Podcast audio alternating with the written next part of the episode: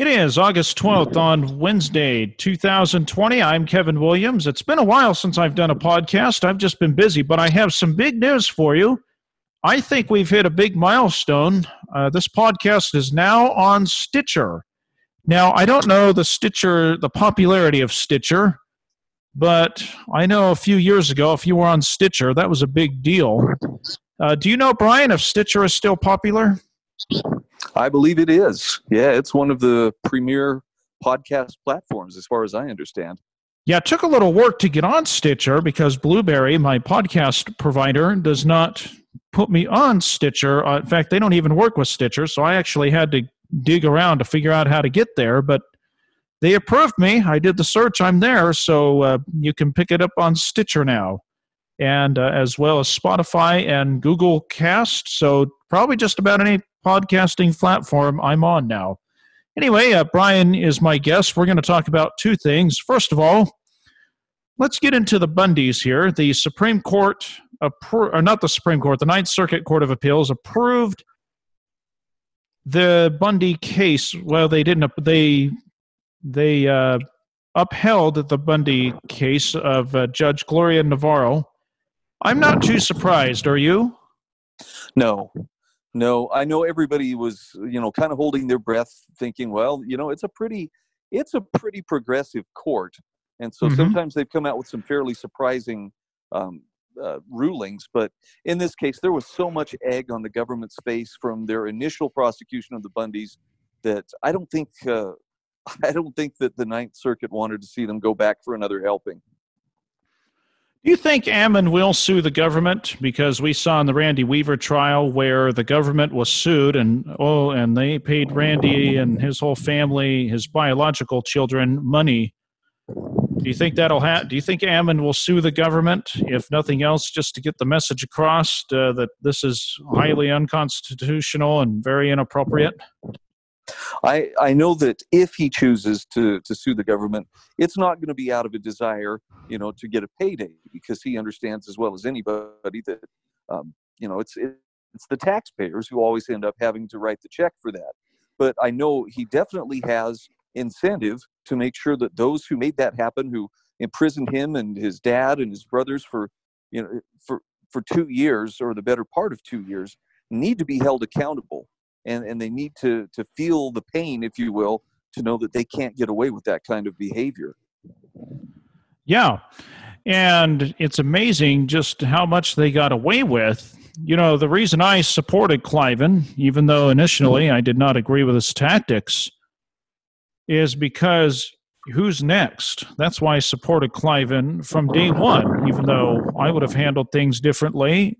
Uh, I knew that from reading about the Weavers. It's always deeper than just one person, isn't it? Yeah, and I think what was unfortunate for the Bundys was there was uh, not only certain politicians or certain political, uh, politically charged government agencies that were uh, making them uh, sound like domestic terrorists, but the media kind of played along too. And so most people, what they know about the Bundys consists of this one dimensional caricature that was uh, spoon fed to them by a media that's hostile at best to the Bundys and what they stand for, and, and at worst just doesn't care because they, they don't fit the narrative of you know an oppressed minority. Yeah, and it didn't help that uh, some of the mainstream talkers like Glenn Beck fed into that. I, I was very disappointed. Yeah, when when Glenn Buck when Glenn Beck threw the Bundys under the bus, that was disappointing to a lot of folks. Um, I think Beck has done a lot of good for helping to open people's eyes to various problems and, and, and the principles that are at stake. But in that case, I think he was scared, and I think that's why he was trying to distance himself from them. Yeah, it's interesting that Sean Hannity stood up for the Bundys until Cliven talked about and I'm quoting here, folks. I'm not uh, making any racial slurs. I'm quoting. You know, Cliven Bundy said, "I wonder. I'm wondering if Negroes are better off picking cotton, uh, being enslaved, as opposed to." And I'm somewhat paraphrasing, as opposed to being in their current status right now. And I think that's when he lost a lot of people. Now, at that time, I'm fully aware that Glenn Beck was talking to Sean Hannity off the air So, do you think there were some behind the scenes issues going on, and Glenn Beck was trying to tell Sean Hannity quit standing up for Cliven? You know, I don't know because I, I, don't know what uh, what kind of a relationship uh, Glenn Beck has with Sean Hannity. You know how close of friends they are. I think both of them were were concerned. Um, Cliven Cliven would admit he's not the most eloquent media spokesman. And when you're being followed around by cameras and microphones day in and day out, especially with reporters waiting to ask you loaded questions, it's just a matter of time. I mean, I'm Kevin, I'm a fairly savvy guy. I've been in the media for a long time. I know how to think on my feet. I would be very careful in answering. But if I had people following me around 24 7, just waiting for me to screw up, eventually I would. Yeah, well, um, let's talk about something that I think is exciting. I, I, know you've been excited. Now, on a previous, on a podcast, in fact, the first podcast I had you on, we talked about you being adopted. And I asked, Do you think that your mom has heard your radio show? And you didn't know. Well, tell us, uh, walk me through how you found your biological parents and what happened? Did you have a good relationship? Let's just start from the beginning here. Okay. Um, earlier this year, my son David, who is kind of a family history buff, he really uh, resonates with learning about uh, our ancestors who came before us, decided to give me a DNA test from 23andMe for Father's Day. And I was like, oh, okay. You know, I'm not going to talk him out of it, but uh, I just hadn't got to the point where I was willing to do it myself. But he said, I'd really like to see if maybe we can learn some information about your biological parents. So I took the test, you spit in the little tube and send it off, and they, they test it, and then you have to wait a little while to get your results. And I, I didn't realize my results had come in until I woke up one morning with a request for um, uh, to connect on 23andMe with uh, apparently a, a second cousin of mine and so I was like, oh, neat. Looks like I got my results. And I logged on to 23andMe and it said, do you want to see who your closest relatives are? And I went, well, of course. And about five seconds later, I was looking at an image of my biological dad. And I was just like, wow, oh, that was that was quick. I did not expect that I would would see something. And it was there was no doubt. I mean, I looked at the guy and I'm like, yeah, that that dude is definitely my dad.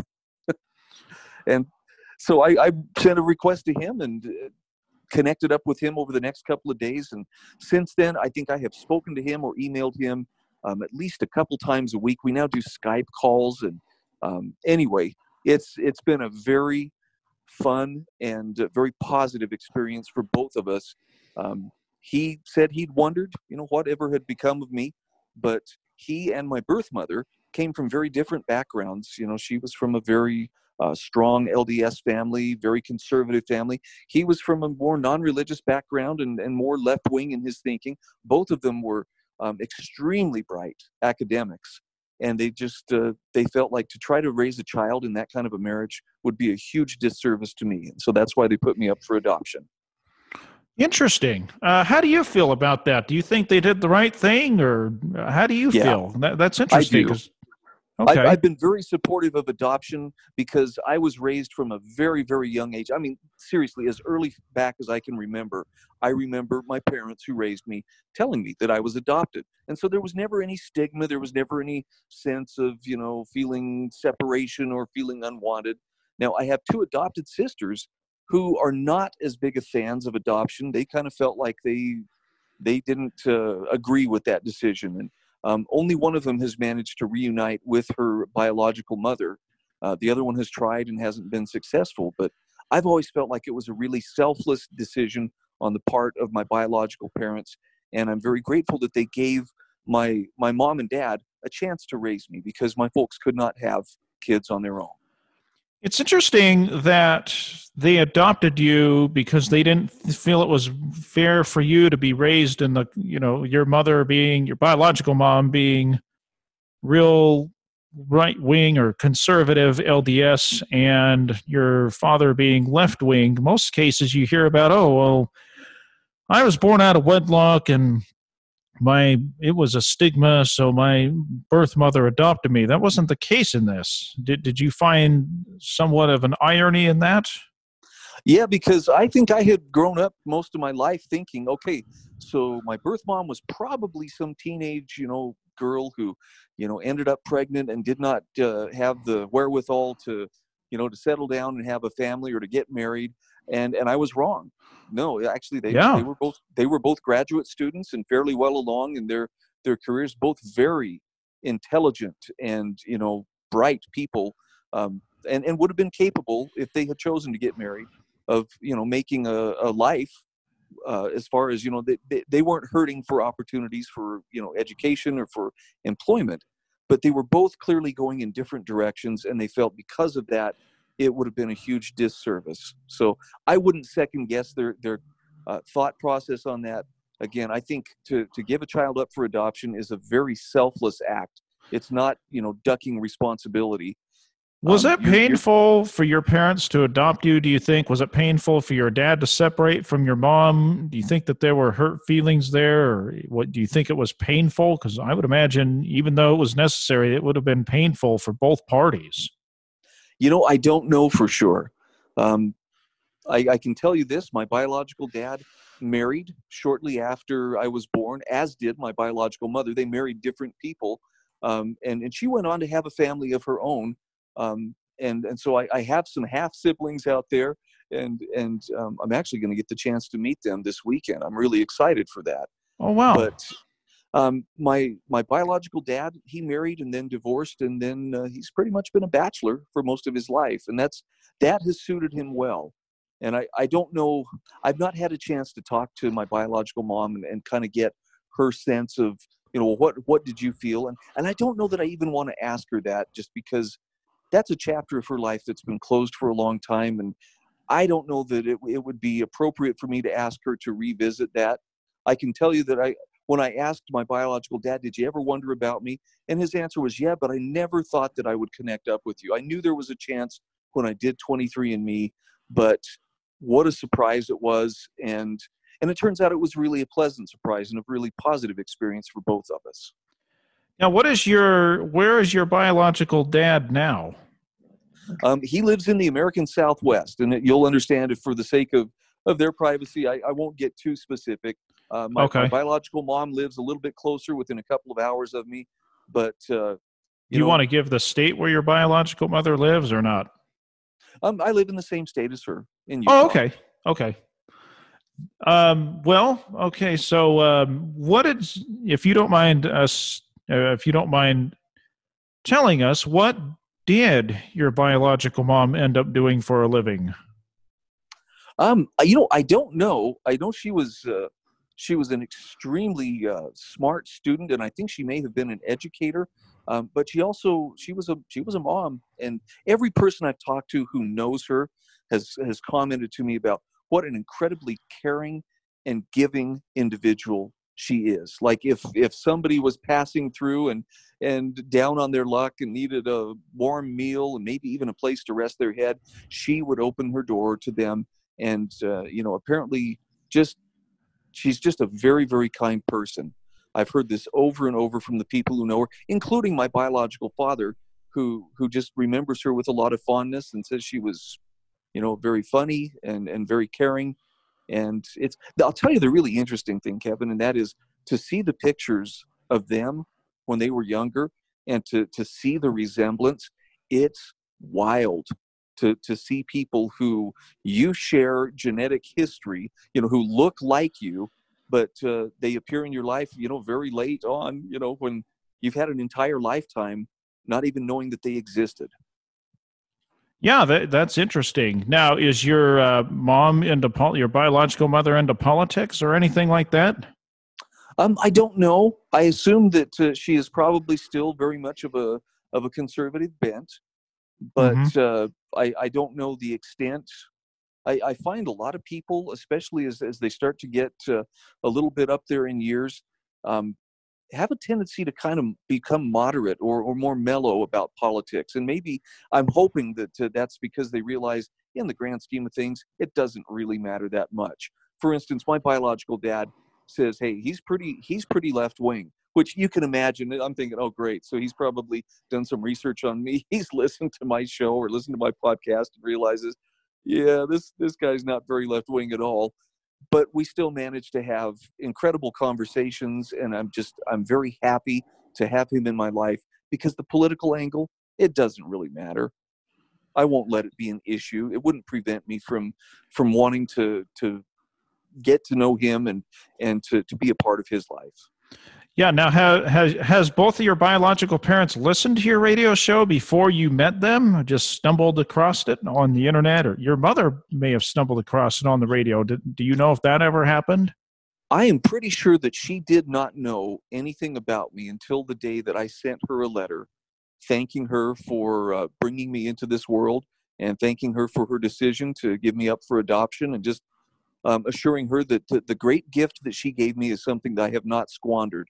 I'm pretty sure she, you know, had no clue who I was or what I was doing. Now, of course, since that time, um, you know, when once you realize, oh wow, this there's this other person out there. You know, I'm sure her family has done some research. I know I talked with my half brother. He is well aware of the fact that I'm a radio host, and I think he has actually listened because in times uh, in the last few weeks when we've talked, he said, "I know you have to go because you have to be on the air at a certain time," and I went, "Oh, he's done his research." Yeah, it's interesting. Uh, you wonder, you know, uh, a little bit off topic. Uh, when you do your radio show, do you picture while you're doing your radio show who would be listening to you? Because uh, I sometimes I picture when I do this podcast who might be listening. Yeah, I do, and you know the that was one of the hardest things for me to learn um, in my radio career was stop talking to a crowd of people and just think of one person and, and have a conversation like you're talking to one individual. And so that's what I do. And, and that the face of that individual may change from time to time, but uh, that's, I always try to carry on whatever I'm presenting as if I'm sitting and talking with one person and it is for them and them alone. Yeah.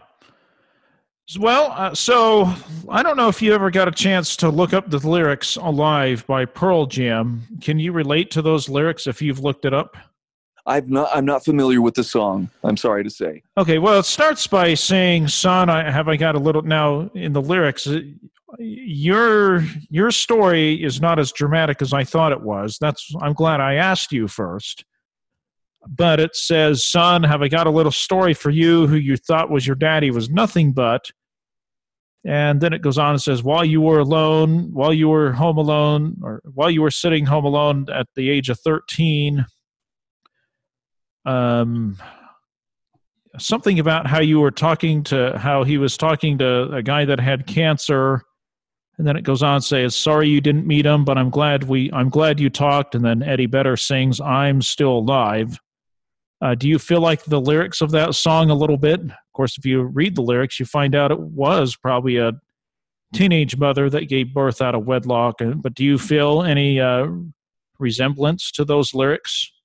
I'd have to hear the song and have to to really you know hear the lyrics to to give you a straight answer on that. I can tell you this: when uh, when I first reached out to my biological mom, um, the response that I eventually received, I received nothing for weeks on weeks uh, on end, you know, and I was like, okay, maybe, maybe she isn't really interested in connecting. I gave her an email address and said, if you want to connect with me, here's how you can do so.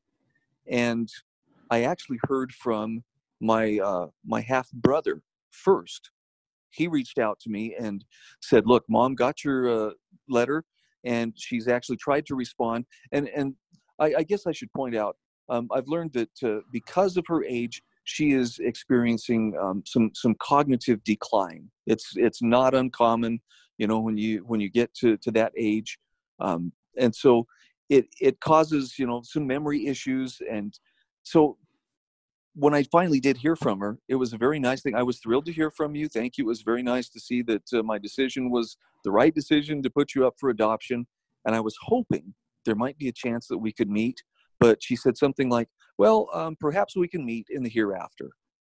Oh, and yeah. I'm not gonna lie, Kevin. I my my heart was heavy. I was like, "Oh, okay." So it may it may be a deferred kind of meeting. I just I wanted to meet her, if for no other reason, just to look her in the eye and tell her, "Thank you. You have no idea how much I appreciate the decision you made." And it looked like it was going to be one of those things that would have to be deferred.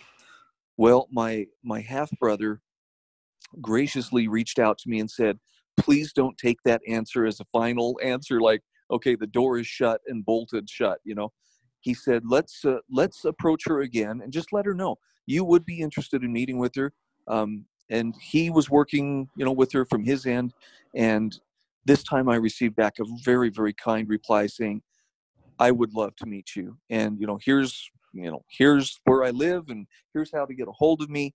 and my there's no surprises my whole family knows about you now and that was something that kind of surprised me was um, her kids i guess uh, had, had grown up you know not knowing.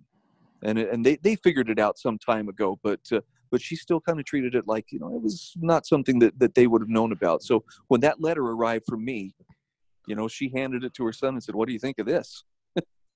And and he played it like oh well hey what a surprise.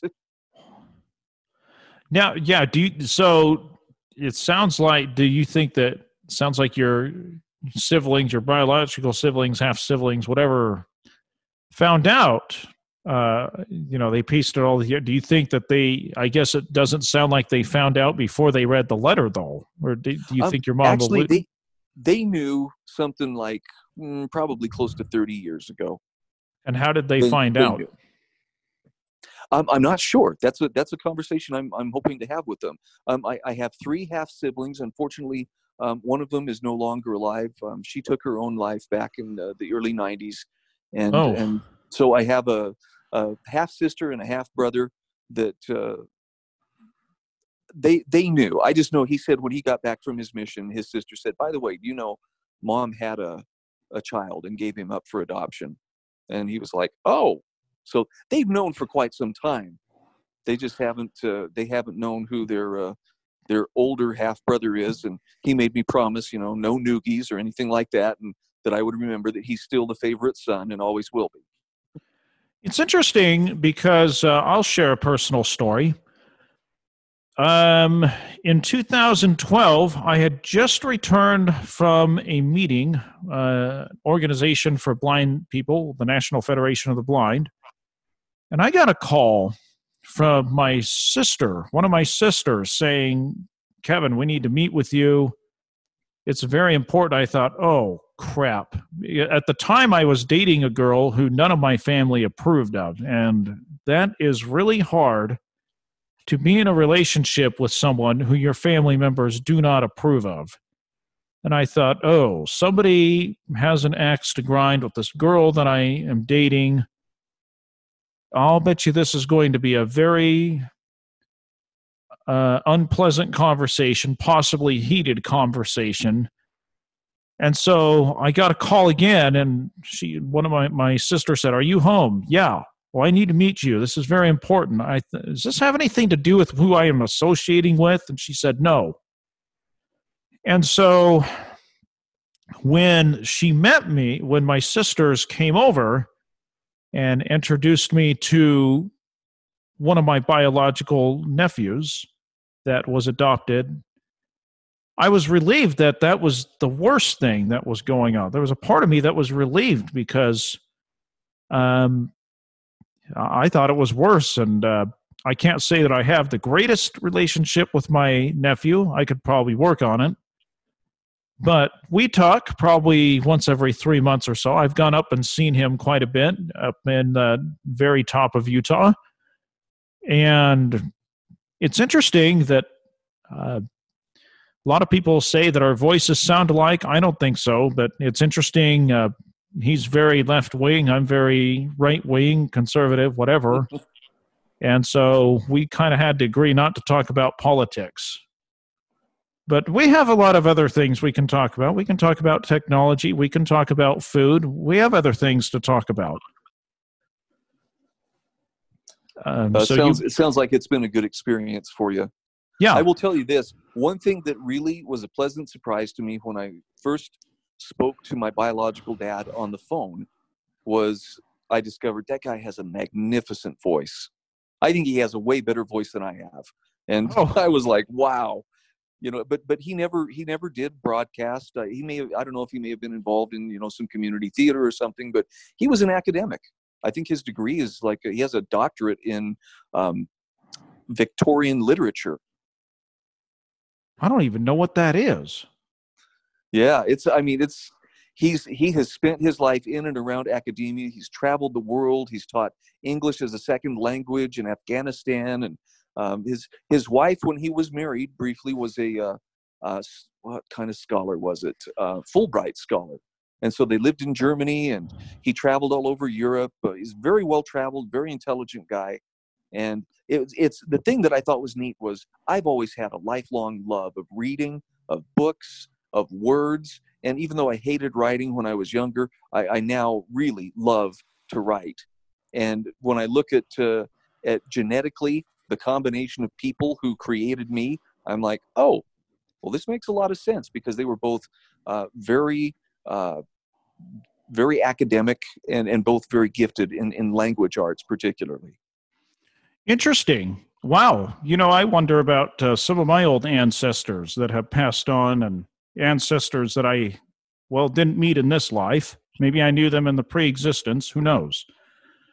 But I wonder, you know, I wonder my biological grandfather on my mother's side, you know, I kept hearing he was into politics. He was very conservative. He was into Cleon Skousen and President Benson's politics. And I thought, well, sounds like me. Um, now I'll admit I'm I I will admit here I'm about 20% liberal, especially when it comes to mass transit and certain things. But I would say I'm probably about oh, I don't know 70 to 80% conservative. Wouldn't you think? You know me pretty well. Yeah, I would say you definitely uh, lean more to the conservative side. Yes, especially when it comes to land ownership. That's probably where I'm the most conservative.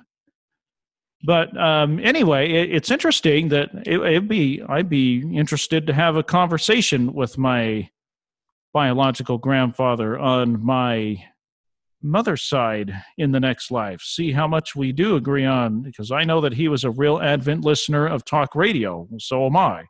Of course, talk radio was different in the 40s and 50s. One thing I've learned about my grandfather is that he carried a transistor radio everywhere he went. And there were times where I'd carry a Walkman everywhere I went. Nice. Um, is there anything else you want to say about your experience, though? Because I do want to touch on something uh, while we have a little bit of time left. Just this, um, the, the the whole thing started because my son David loves to learn about family history, and and something, and he's he's uncovered some really neat things uh, about uh, you know our various relatives throughout the ages. I was reading an article by James Walpole um, earlier today that talked about how it's really important that we take our character seriously and we take our reputation seriously not just what people think of us but but who we actually are. And what james walpole was getting at is take it seriously because there are descendants that you will never meet in this life who will cherish you if you are a person of good character. And I, I know that's kind of a deep thing to think about, but I think there's there's great incentive in that, and it's something I've seen play out in my own life, and it just makes me very determined. I want to be the best person that I can be, because someday down the road, someone is going to be learning about me, and I would like them to know that they can hold their head high because I haven't sullied the family name, you know, with with uh, abandoning my own character. It's interesting that you would say that. Brigham Young once said, You will have more friends in the spirit world than you do down here. I believe that's true. What do you think? Oh, I think it's true as well. And you know, there's there's a there's a very strong spirit of Elijah vibe that is going on right now in our family. And it's, you know, the hearts of the children will turn to the fathers, the hearts of the fathers will turn to the children. I see it playing out. And now my family is kind of being expanded. I, I feel like that spirit is even magnified uh, a bit more. It's it's it's very powerful to me, and it just reaffirms to me. Um, I, I'll tell you, I've never thought more deeply about life and about the purpose of life than I have in these last few weeks. As I've connected with the, the individuals who brought me into this world and made it possible for my mom and dad to have a family of their own. Um, it, it all fits together, and I'm just more convinced than ever. This is all part of uh, the, of the beneficial plan, you know, of a loving Father in heaven. Yeah, uh, yeah. Anything else you want to say about this matter before we go to another topic? Nope. I think we covered it well. Yeah, it's amazing what you can cover in uh, 25 minutes, isn't it? Anyway, because you're a good um, interviewer, Kevin. You know how to cover a lot of territory. yeah, Rudy toot toot. Yeah.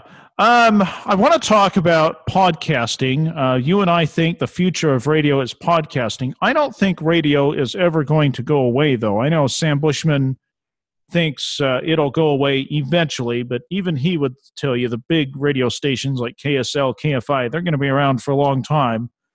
I don't think radio is going away, but I think you're going to see radio, and I, I'm already starting to see it in my life. Radio is playing less and less of a significance in my life. For example, you'll probably be surprised when you find out I'm up here in Billings, Montana. I don't know what half the call letters of radio stations are or I don't know half the radio. I know some, but the reason I don't is because radio is just not as fun to listen to as it was 30 years ago. I don't know if you're surprised by that or not. Um, I don't. Uh, it's still changing, and obviously, it's still uh, taking on. You know, it's whatever its final form is going to be. Um, I don't. I, I'll have to admit, I don't follow the goings on in radio as closely as I once did.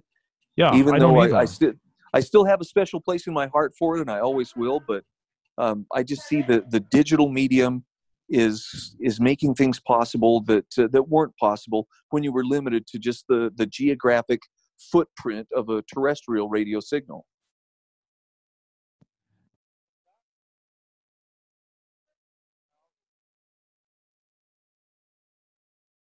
Okay, sorry about that. I had an interruption there. Um, that's a good thing. That's why I ordered an on-off switch for my microphone. Um, yeah, so I, I just with uh, the advent of the Amazon Echo and the invention of podcasting and the fact that I can listen to radio stations that I grew up with on the internet through my iPhone, I just don't have the much desire to follow the radio stations up here like I would have even 10 year even uh, 20 years ago 10 years ago. And I, I, it sounds like you're becoming the same way. So let's talk about podcasting.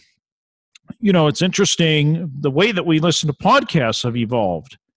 I don't know if you remember, but back in 2003, probably up until about 2012, 2013, you used to have to know the RSS feed to even get somebody's podcast. You used to have to download a program called Juice or iPodder. There were a bunch of them out there.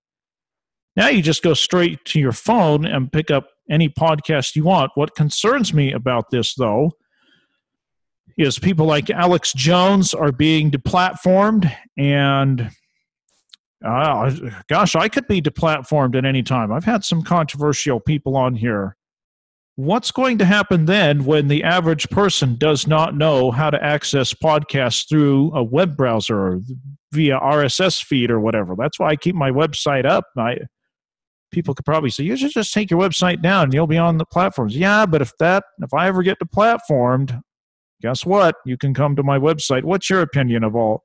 How do you think this is going to be remedied if you or I get deplatformed from all the big podcasters out there? All the big platforms, I should say. Well, it's it's the tech giants like Facebook and Twitter and Instagram and YouTube that seem to really be uh, engaging in that uh, uh, you know corporate censorship. And and I don't know, maybe maybe you know some of the big platforms like Pandora or iHeartRadio or you know Apple Podcast or, or Google Play, maybe they'll they'll start cracking down too. I think the key they already is, have with Alex Jones. Right. You, I think the key is you just got to diversify and you've got to be able to to build your own platform. I know Ben Swann is working on a platform right now. I just heard him talking about it earlier today that that hopes to challenge this. And you know, these big tech giants have a head start, but as long as there is as long as there is uh, an online avenue through which we can go we can always find another way. The, the gatekeepers can't keep us from speaking. And I, I would encourage people, you know, whether it's blogging, whether it's podcasting, if, if you feel like you have a message to say, um, you need to do it. Speak and, and know that every time you continue to speak out, you know, you are winning, at least as far as, you know, the cause of, of uh, liberty or the cause of free speech is concerned. Yeah. Um, just uh, heads up. I'm thinking about, I don't want to get into this too deeply because I'm still in the thought process. I am thinking of switching this podcast in a different direction just because it's such a tight niche podcast. There's other areas I'd like to get into. I've thought about the possibility of just phasing this podcast out over the next year. I haven't decided yet. That's why I still pay the $20 a month to keep this up here with Blubrry and anchor.fm. By the way, I have some questions to ask you when we're done with the podcast if you've got time, but okay. that's why I'm on as many platforms as I can get on uh, because, like you said, if one deplatforms me, I can be on another. Now, if I get completely deplatformed, I hope people know how to access my podcast the old fashioned way, just like we used to from 2003 to about 2012. Yeah, it's it's good to be on as many as you as many platforms as you can reasonably get on. Um, I don't know. I, am on probably a couple dozen different platforms right now. the The downside is you don't have as much time to spend developing each one of them. You know, um, so it, it, it can spread you a little bit thin, but it also gives you a lot of different avenues. And um, I just I would encourage people, you know, get out there and and be part of the podcasting world. It doesn't cost that much to get no, into it. Doesn't. It. If, if you want to learn how to create a good professional sounding podcast, it's not that hard. There are plenty of how-to videos online, especially on YouTube, and and some of the services you mentioned, Anchor FM.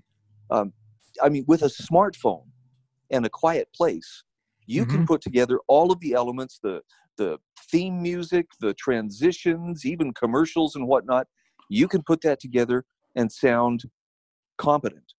You know, you're, you're not going to sound like a kid sitting in the garage with a tape recorder.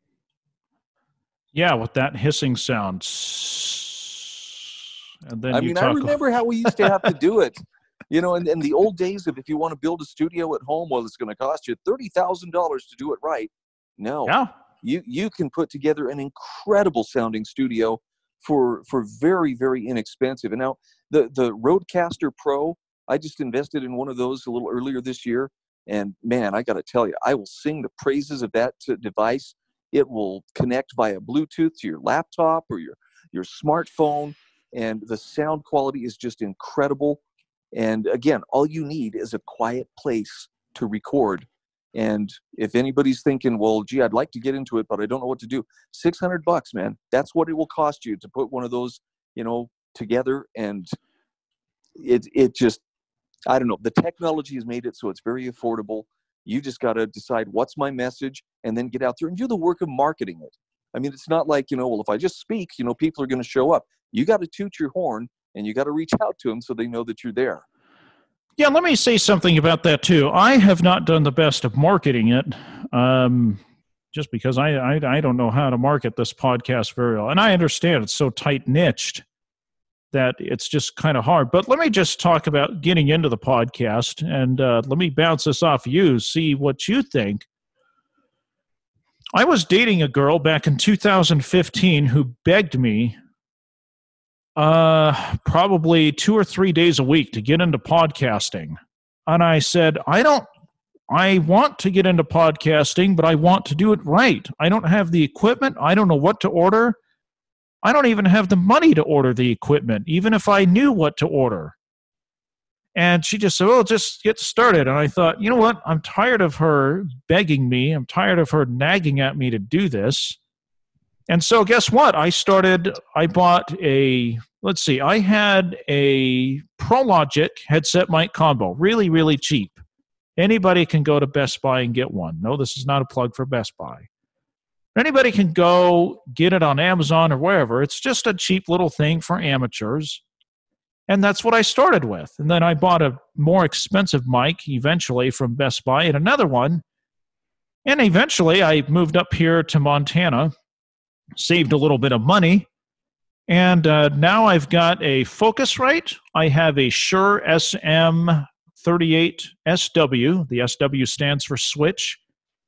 And I think this podcast is sounding better than ever. Of course, I could have a better mic, and maybe that'll come. So, what do you think? Do you think maybe just getting started with cheap equipment might be the way to go at first? Yeah, if you wait until you're perfectly ready, you'll never be ready. So Good my point. advice would be go ahead and jump in, even if it's less than optimal. The the it's so simple now, especially with with things like Anchor FM. Seriously, with a smartphone, that's all you really need to to start and to launch, and you can build it from there. But you got this is the the important part. You've got to be willing to keep learning. You got to be willing to you know do your homework and ascertain what will help me sound better. How can I better market it? Um, be willing to pay that price, and you know just do it as a it's a work in progress you'll get better at it your audience will grow and you'll encounter things along the way that you didn't know initially but do it now don't put it off the time to start was three years ago so get started now and three years from now you won't be regretting that you're still waiting Yeah, you know, it's interesting. I wonder how many people listen to this podcast that I don't know are out there. Do you ever wonder that with your podcast? oh yeah all the time Especially now that I'm on so many platforms. Anyway, is there anything else you want to add? Let's uh, wrap this up here. um, i have nothing else to add but man it's great talking with you again Yeah, I will talk to you later, folks.